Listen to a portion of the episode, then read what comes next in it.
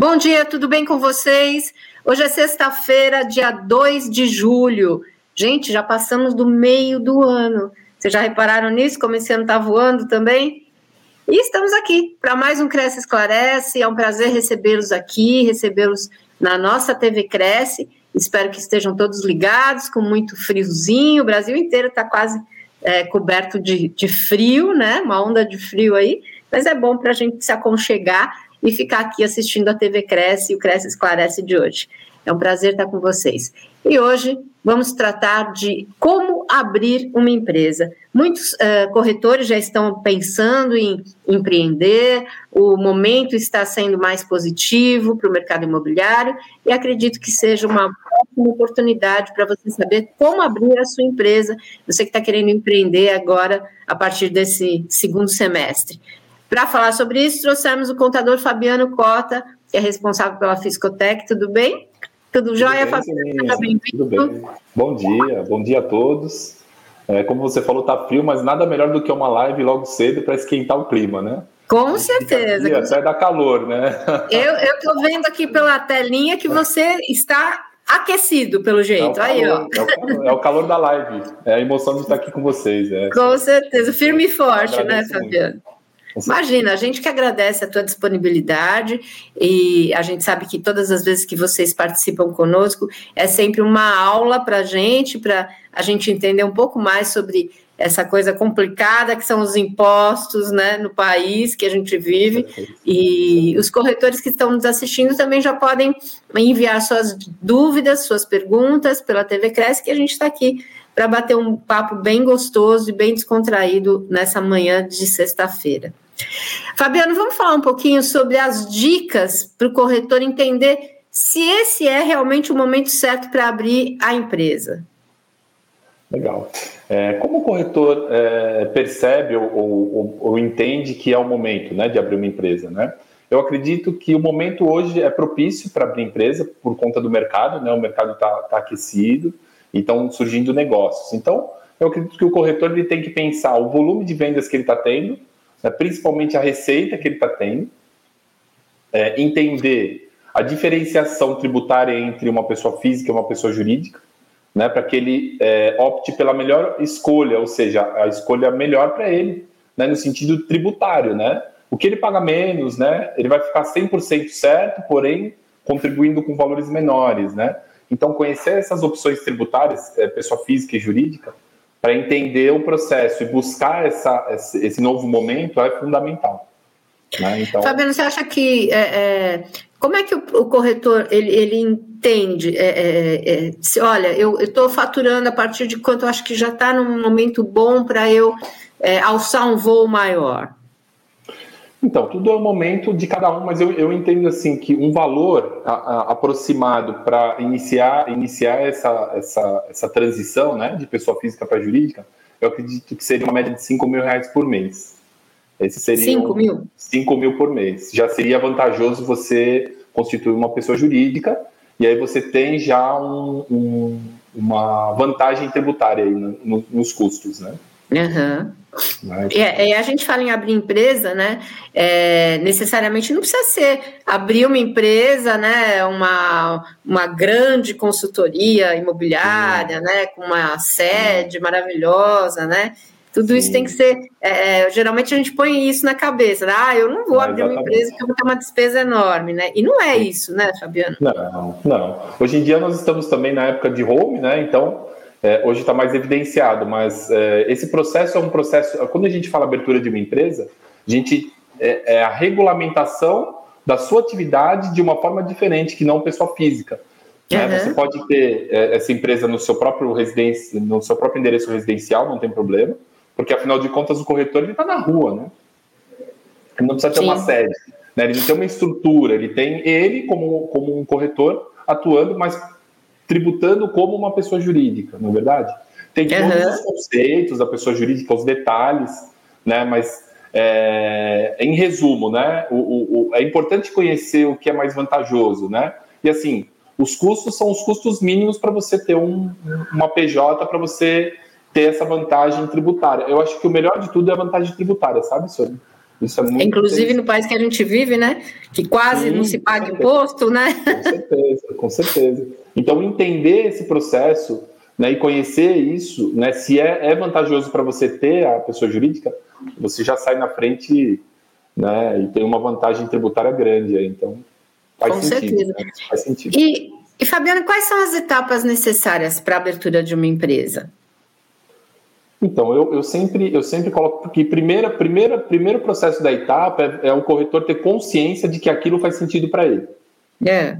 Né? Segunda etapa, aí a gente entra com o processo burocrático, né? Que é o processo de abertura da empresa, que envolve contrato, né? Toda aquela questão de é, registro na junta comercial, emissão do CNPJ, inscrição municipal, até emissão de nota, né? Então, esse processo é um processo burocrático, mas eu acho que o primeiro passo, né, a primeira etapa é entender mesmo se há aquela, se, se você está no momento de abrir, né? Essa questão burocrática é, é tranquilo, você, você procura um contador e ele vai te orientar, né? Mas eu acho que o fundamental, Sônia, é você entender que vale a pena, entendeu? E que você está disposto a encarar uma um novo momento é, de uma forma diferente.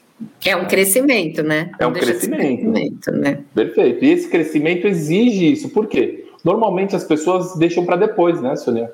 Ah, não, eu vou, eu vou faturar agora, mas depois eu vejo o que eu faço. Esse depois é que é o risco. Né? Perde-se o é, time, né? Perde-se o time. É o que eu digo, né? O movimento bancário é uma gravação, né? Aquilo nunca se apaga. E tudo que foi feito no tempo, ele está registrado. Né? E não tem como você dizer que aquilo não existiu não é verdade? Sim. Então você tem, tem que tomar cuidado, né? Então eu, eu alerto sempre o, o, o pessoal que é, que é corretor, né? A, essa profissão, ela, ele tem que tomar muito cuidado. Tá? E além da junta comercial, Fabiano, em quais lugares que eu devo registrar a minha empresa? Então, a junta comercial, ela é a, a, o órgão competente no registro da, das pessoas jurídicas, né? nesse caso, você também, a, o corretor também precisa registrar junto ao CRES, né? Porque para ter uma empresa de corretagem, você tem que ser primeiro corretor, uhum. né? registrado no CRES, e a empresa tem que ser também registrada no CRES, né? No qual ambas vão ter anuidade, né? Perante ao CRES, e esse é o órgão que regulamenta a sua profissão, né? Então faz sentido, né? E aí os demais, os demais registros são a Receita Federal, que é o CNPJ, e a inscrição municipal, que é onde você emite a nota fiscal para pagar o ISS, né, que é o, é o tributo municipal. Prefeitura. É onde você está. Se for São Paulo, é a Prefeitura de São Paulo. Se for em outros municípios, conforme onde você estiver, a gente faz o registro na, na no município que a empresa estiver domiciliada. Né? E é tudo feito é, na mesma, na mesma, no mesmo período? Sim, sim, ele tem uma ordem de registro que a gente faz, né? Primeiro é o CNPJ, primeiro é o registro na junta, CNPJ, inscrição municipal, e depois o CRES, né? O CRES é o último órgão que a gente registra, e aí manda a cópia do contrato, enfim, é feito todo um registro certificado, né? O CRES faz tudo, tudo direitinho e dá toda a assessoria para o corretor também, né? Como sempre, tanto na física quanto na jurídica.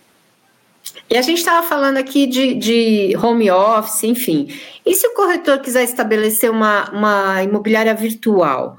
Eu tenho Sim. necessidade de todos esses registros também? Sim, na verdade, a, a imobiliária virtual é a forma, né, Sônia? É a forma no qual você atua. É como um e-commerce, né? Você tem uhum. a venda no, no, supermercado e você tem a, a venda no balcão e a venda no online. Então, os registros são todos os mesmos, só muda a forma de comercializar isso, entendeu? Então, Entendi. uma imobiliária virtual seria o formato normal, né? Só a atuação. Mas eu tenho que, por exemplo, me preocupar com, com alvará também? Não, nesse caso não, porque você eh, não tem, não tem um, um estabelecimento aberto ao público, não é? é? Normalmente a residência ou um escritório, né? Uhum. Quando a gente faz a constituição da empresa, o próprio órgão já define se é obrigatório o alvará ou não. No caso de corretor, é dispensado, né? É dispensado. Ah, o corretor não precisa. Não, não, não precisa. É, assim como várias profissões é, regulamentadas, né? Advogado, contador, são todos dispensados de alvará. Ah, legal. Hoje o sistema é automatizado, né? Informatizado, então ele já dispensa no ato da abertura. Entendi. em termos de custos iniciais, né? Você tem uma média que deve ser calculada por quem está pretendendo montar uma imobiliária? Quanto que eu vou gastar se eu quiser montar uma imobiliária? Então, uma média de custo inicial, quando você faz todo esse processo de constituição, você tem a, a, as taxas da abertura na junta, né, o honorário do contador, as taxas do Cresce e o, o registro no Cresce. Né? Hoje, hoje nós estamos no mês de julho, né? Eu até fiz um. Queria até mandar um abraço para o César aí, eu fiz um, uma cotação, ele fechou comigo essa semana, e ele deve estar me assistindo, ele falou que ia assistir. Então, um abraço, César. E, é prorata né, ao custo do Cresce. Então, como nós estamos no mês de julho, é, o custo total saiu de R$ 1.800 para fazer toda Isso, a abertura. Incluindo tudo. Registro na prefeitura, registro Isso. no imposto de social, no, Receita Federal. Receita Federal, inscrição municipal, taxas do Cresce, registro no Cresce, todas as taxas, tudo incluído. Então, se eu tiver, por exemplo, a intenção de trabalhar virtualmente, eu Sim. Eu vou ter esse custo, Sim. não vou ter um custo de estrutura, né? Porque na verdade não vou, né, é, vou trabalhar em casa é, e vou pagar uma taxa menor de impostos. Isso mesmo. Você vai ter uma redução na carga tributária, né? Você vai, vai ter a vantagem de você estar tá regulamentado, porque você já está né, registrado no CRES, enfim, como empresa ativa, né, pagando menos imposto e declarando 100%. Ou seja, você começa a montar e constituir um patrimônio regular, né? Pagando menos, né? Eu acho que isso é o mais importante, né? É. As pessoas, às vezes, Sônia, elas pensam assim, ah, eu não vou fazer empresa porque é complicado, né? Depois, para encerrar uma empresa, nossa, é muito complicado. Não. Né? Se você tem uma empresa hoje, você paga tudo direitinho e tem ela regular, a, o prazo de fechar é o mesmo de abrir, né? Então... É, tem muita gente, tá eu acho que acho que por conta de nós é, vivermos num, num, país bastante burocrático, enfim, né? E com uma carga tributária muito alta, as pessoas ainda têm esse, esse é, pensamento que, crença, que é, né? hoje em dia já não é mais assim, né? Sim, antigamente sim, né? Era mais difícil, mas hoje hoje está mais tranquilo. É, o, o, fundamental é assim, é pagar tudo direitinho, né? Paga os impostos, deixa a empresa regular, não tem problema nenhum. É, Logicamente, se você tiver uma dívida, vai ser mais difícil você encerrar a empresa, né? E em termos de é, é, planejamento financeiro, né? Porque uhum. abrir uma empresa é, é, já, já muda o teu, a tua preocupação, né? Sim. Como é que você consegue estabelecer um bom planejamento financeiro para abrir essa empresa? Tem alguma dica que você possa dar?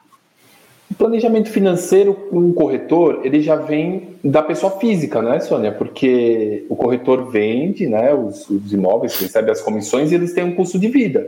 Né? Então, primeiro é o planejamento pessoal. Né? Você tem que ter um planejamento pessoal do quanto você precisa vender para poder sobreviver. Né? Porque ele tem esse custo fixo, né? ele tem que pagar as contas. Então, mas assim, o que é importante? Vou, vou dar um exemplo, tá? Vamos supor que o corretor ganha 10 mil reais por mês, né? 10 mil reais por mês. E esse é o custo de vida dele, né? 10 mil reais, certo? Pouco menos, talvez. E aí você, você precisa fazer esse planejamento para ver a sobra do imposto, do, do, do ganho, perante ao imposto que você paga, entendeu? Vamos supor, se você paga tudo na pessoa física, 10 mil, você vai pagar em torno de 2 mil reais de imposto. Né? Então não te sobra 10, te sobra 8. 8 é o uhum. suficiente? Não, 8 não é o suficiente, é 10 é o suficiente. Então o que, que a pessoa faz? Não paga o imposto e consome os 10.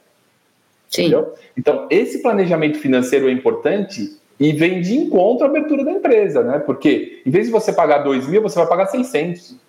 Ou seja, 600 é melhor que 2, logo vai sobrar mais para você, logo você vai ter um planejamento melhor. Entendeu? É, por isso que é importante colocar tudo no papel, né, Fabiano? E, e, conversar, né? Com, com, conversar com o contador para que tá. ele oriente, né? Porque claro. a gente que é leigo, principalmente a gente não, não sabe quanto a gente gasta de imposto é, do nosso é, é, ganha-pão, né? Vamos dizer assim. Né? A gente às vezes paga o imposto em excesso, sabendo que se fizesse um bom planejamento poderia diminuir essa carga aí, né? Exatamente. Então, o que, que eu oriento, né? Senta com um contador de confiança, abre o jogo com ele que ele vai te ajudar entendeu? O contador vai até te ajudar a montar o teu planejamento financeiro para ver se você suporta isso. E qual o risco que você corre em não fazer isso? Né? Também ele pode te ajudar e te dizer, olha, teu risco é esse, esse, esse. Então, né? Vai por aqui, faz assim. Eu acho que essa orientação é fundamental, né? Porque assim, tudo que você é, compreende e absorve como, como, como opção, né? Você tem uma opção de escolha. Né? Quando você não conhece, você não sabe o que escolher. Né? Então, você não sabe o que você não sabe. Né? Você é não sabe o que você não complicado, sabe. né? Então, para você escolher, você precisa saber. Né? Aí, bom, agora eu sei que eu preciso. Beleza, agora você vai e faz a opção que você desejar. Né? Ou não, né? Aí vai de cada pessoa. Né? Então, mas é importante Fabiano... saber, né, Sônia? É importante ter esse conhecimento. Né? É, com certeza. E, e, quais opções que existem no que diz respeito à, à constituição societária, né? E no caso do corretor, qual que você indicaria? Na Constituição Societária, tem, a gente, nós temos várias modalidades né, no, no, no Brasil. Né, tem limitada, tem EIRELI, tem, tem é, sociedade mista, por conta de participação, enfim. Né? Hoje em dia é mais tranquilo, porque a sociedade limitada, que era utilizada, que sempre foi utilizada, mas era no mínimo dois sócios, né? Hoje a é. sociedade limitada mudou e ela pode ser unipessoal. Então, hum. Antigamente a gente usava muito o empresário individual, né? Como a legislação uhum. mudou, né, a gente orienta a ter uma sociedade limitada unipessoal. Se, tiver, se for um corretor só, se forem dois corretores, Tudo limitada bem. com dois sócios, e aí não é unipessoal. Tá? E, a, e e termos. A, e o custo pois varia, não. tá? Ah, o custo de abertura varia também? Varia, varia porque a taxa do Cresce ele é por profissional. Né? Então, se são dois corretores, você dobra a taxa, é por corretor, né? então é por profissional. Quando é um único corretor e é unipessoal, o custo é menor. Uhum. Então precisa se atentar nisso também. Né? Se, você, se você for dois corretores e quiser uma sociedade, para diminuir custo é muito interessante. Né? Porque você diminui o custo pela metade. Não cresce, mas o custo total da empresa do, do processo. Né? Na abertura, né? Abertura, exatamente. Tem uma pergunta aqui é, do Rogério Cota. Ah, é... ele mesmo. Ele pergunta qual a diferença de carga tributária entre pessoa física e pessoa jurídica para ter ideia da economia. Então, é, a gente já teve uma, uma experiência aqui, né, Soninha, na, sobre yeah. diferenciação entre PJ e PF. O Rogério gosta de cutucar esse assunto, porque é um assunto bem interessante, né? Então, é, a gente analisando de forma geral, é, na verdade, gira em torno de um quarto do valor da pessoa física. Então, a pessoa jurídica paga um quarto a menos, um quarto do valor total de uma pessoa física. Entendeu? Então, em termos supor, de carga 25, tributária. 25%. É, Aquele exemplo que eu dei, né? Dois mil reais na pessoa física e 600 reais na pessoa jurídica. Né? Dá em torno de 25% do valor da pessoa física, né? Então compensa muito, muito. Compensa, muito. com certeza, né? É que assim. A gente. Normal, é, pode falar disso. A gente só, só sente quando mexe no bolso, né? Quando a gente vê no bolso Exatamente. quanto pesa, né? Exatamente. Mas sabe qual é a dificuldade que eu vejo, Sônia? Os corretores normalmente falam: nossa, mas eu vou pagar muito imposto. Por que ele fala isso? Porque ele não paga o imposto. Entendeu? E tudo que é novo, que sai do teu bolso, é, é muito, né? É. Entendeu? Então precisa tomar cuidado, porque, ah, mas é caro, mesmo assim é caro. Não, não é caro. Né? É caro porque você não tem esse custo hoje, né? Foi o que eu falei nos 10 mil. A pessoa não vai, não vai tirar dos 10 mil o imposto, ela vai consumir. Mas está devendo Sim. o imposto, você concorda? É, na verdade, você não. É, não é que você não tem esse custo, você tem esse custo e, e você não. É, você exclui esse custo, na verdade, né? Exatamente. Você exclui esse custo e acaba não tendo ele. Então, Aí fica caro, porque você regulamenta e passa a pagar, qualquer valor, qualquer um real é caro, não é verdade? Opa! Mas comparativamente não. Comparativamente, Mas vale muito a pena você estar regular, né? Principalmente a, junto à Receita Federal, enfim, né? Para não ter nenhum tipo de dor de cabeça, né? Exatamente. A Receita Federal ela está com os cruzamentos de informação muito, muito, muito poderosos, né? Vamos dizer assim, né? que não tinha antigamente. Então, eles são especialistas nisso, né? Então precisa tomar é. muito cuidado mesmo. Né? É, com certeza. É, é fundamental. E as imobiliárias elas se enquadram no Simples Nacional, né? Desde que a sua renda anual não ultrapasse quanto? O Simples Nacional, ela tem um limite de 4 milhões e 800 por ano. Então você pode ter 400, até 400 mil de renda mensal. De acordo com a tabela progressiva Ainda está enquadrado no, no, Simples Nacional. Sim, sim, tem uma gordura grande, dá para crescer muito, né? Dá para crescer muito o faturamento. Então, 400 mil por mês é uma boa, é uma boa renda. Aí já deixa de ser aquele empresário que está estabelecido dentro de casa, né? Sim, aí vai ter uma equipe, aí é um uhum. outro nível de, de conversa, né? Aí é outro é. nível de. Sim, com certeza. Mas mesmo assim ainda é vantajoso, é, muito vantajoso comparando a pessoa física. Muito vantajoso. E quando está enquadrada no Simples, a, a imobiliária paga o DAS, né? Quais são os impostos que estão incluídos nesse documento de arrecadação? Legal. O Simples Nacional, ele é, ele é a simplificação e a unificação dos tributos, né? Então, por exemplo, um outro, um outro regime tributário lucro presumido, você pagaria os impostos individualmente. Né? O DAS, ele inclui o PIS, o COFINS, o imposto de renda, que é o IR, e a contribuição social. Além desses impostos federais, que são com base no faturamento, ainda inclui o INSS. Né? Então, uma parte uhum. do INSS que você pagaria como pessoa física já inclui no DAS. Né? E o ISS também. O ISS municipal ele também inclui no DAS. Então, a gente inclui os entes federativos. Né? Você inclui a parte federal, que são cinco tributos, e o, e o municipal, que é um tributo que você inclui também na guia. Então, você paga uma guia só, inclui todos os tributos. E, é a, o percent... né? e o percentual é, é menor, né? Sim. Quando, quando você unifica, o que, que o governo fez? Ele distribuiu os valores reduzindo as alíquotas. E aí você tem essa vantagem tributária. E uh, a Lucia Murim, ela é espectadora aqui do, do Cresce Esclarece, e ela pergunta, ela pede, para você falar um pouco sobre o ME ou o EIRELI. Para diferenciar um pouquinho, né? Legal, vou te responder assim. O que, que acontece?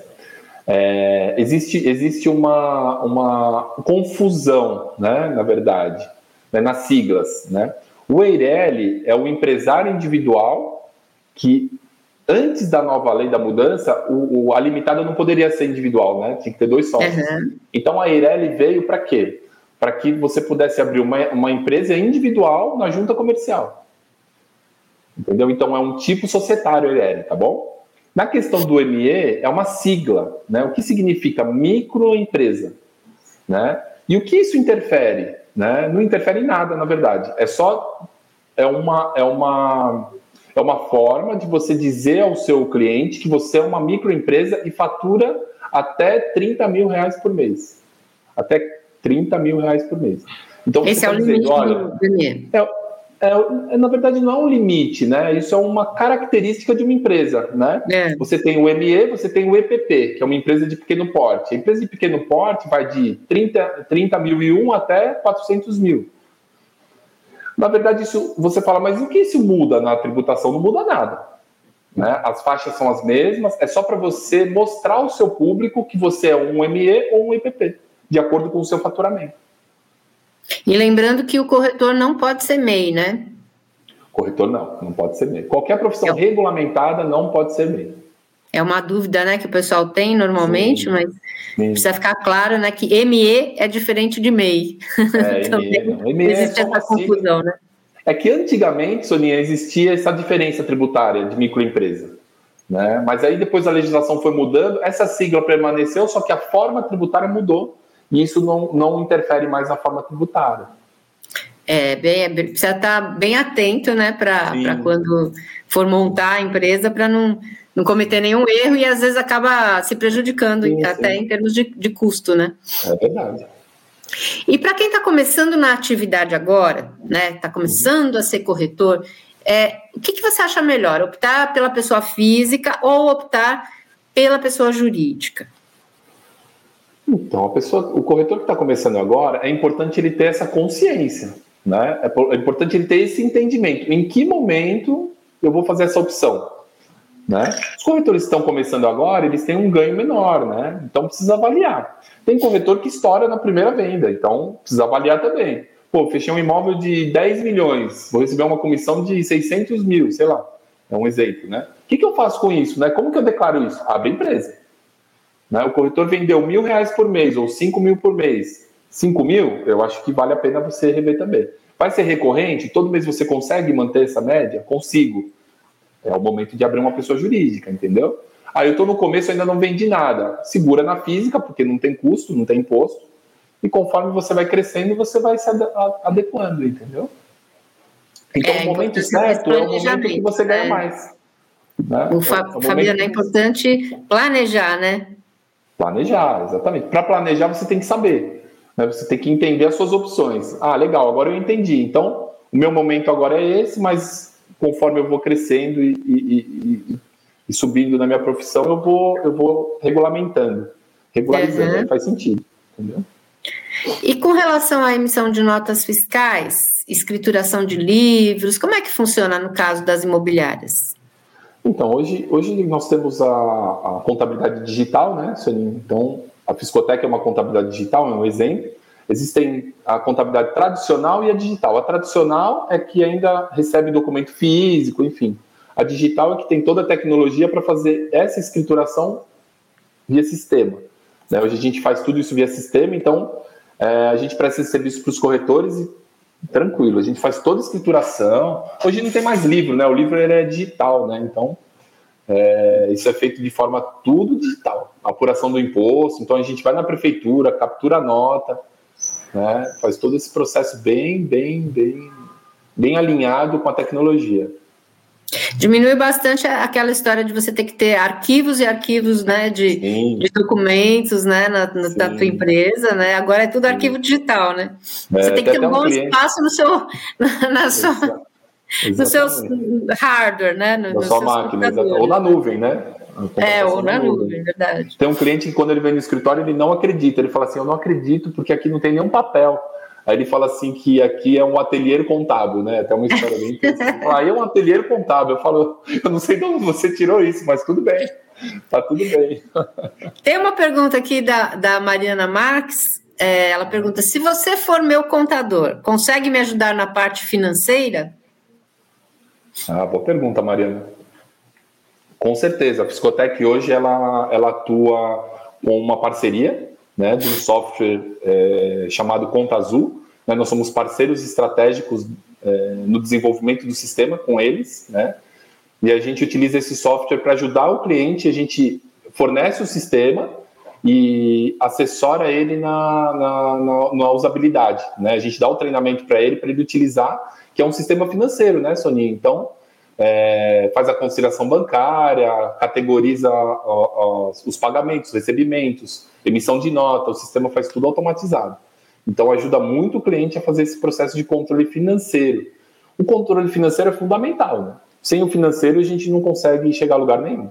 Né? Entender o financeiro, planejamento financeiro, começa tudo do financeiro. Toda a história e toda a vida da pessoa tem origem no financeiro. Né?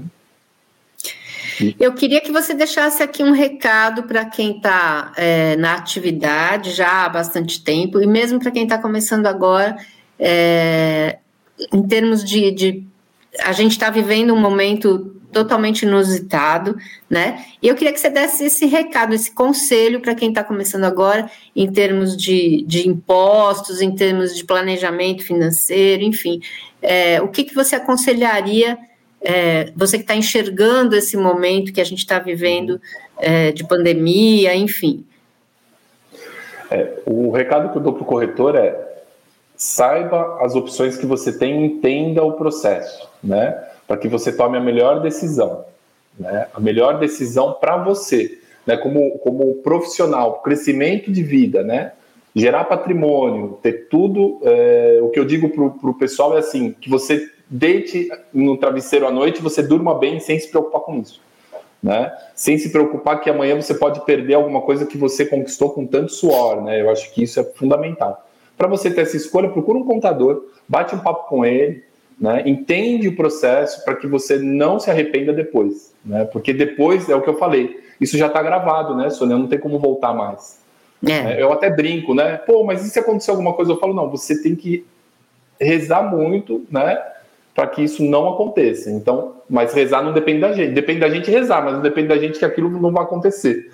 Né? Então, vamos fazer com que dependa só da gente, né? A nossa atitude, né? Que seja, que reflita a nossa nossa ação, né? De fazer alguma coisa para que a gente não tenha problema no futuro. Então, acho eu costumo é dizer que a gente dica. E costumo dizer que a gente tem que rezar, mas tem que fazer a nossa parte também, né?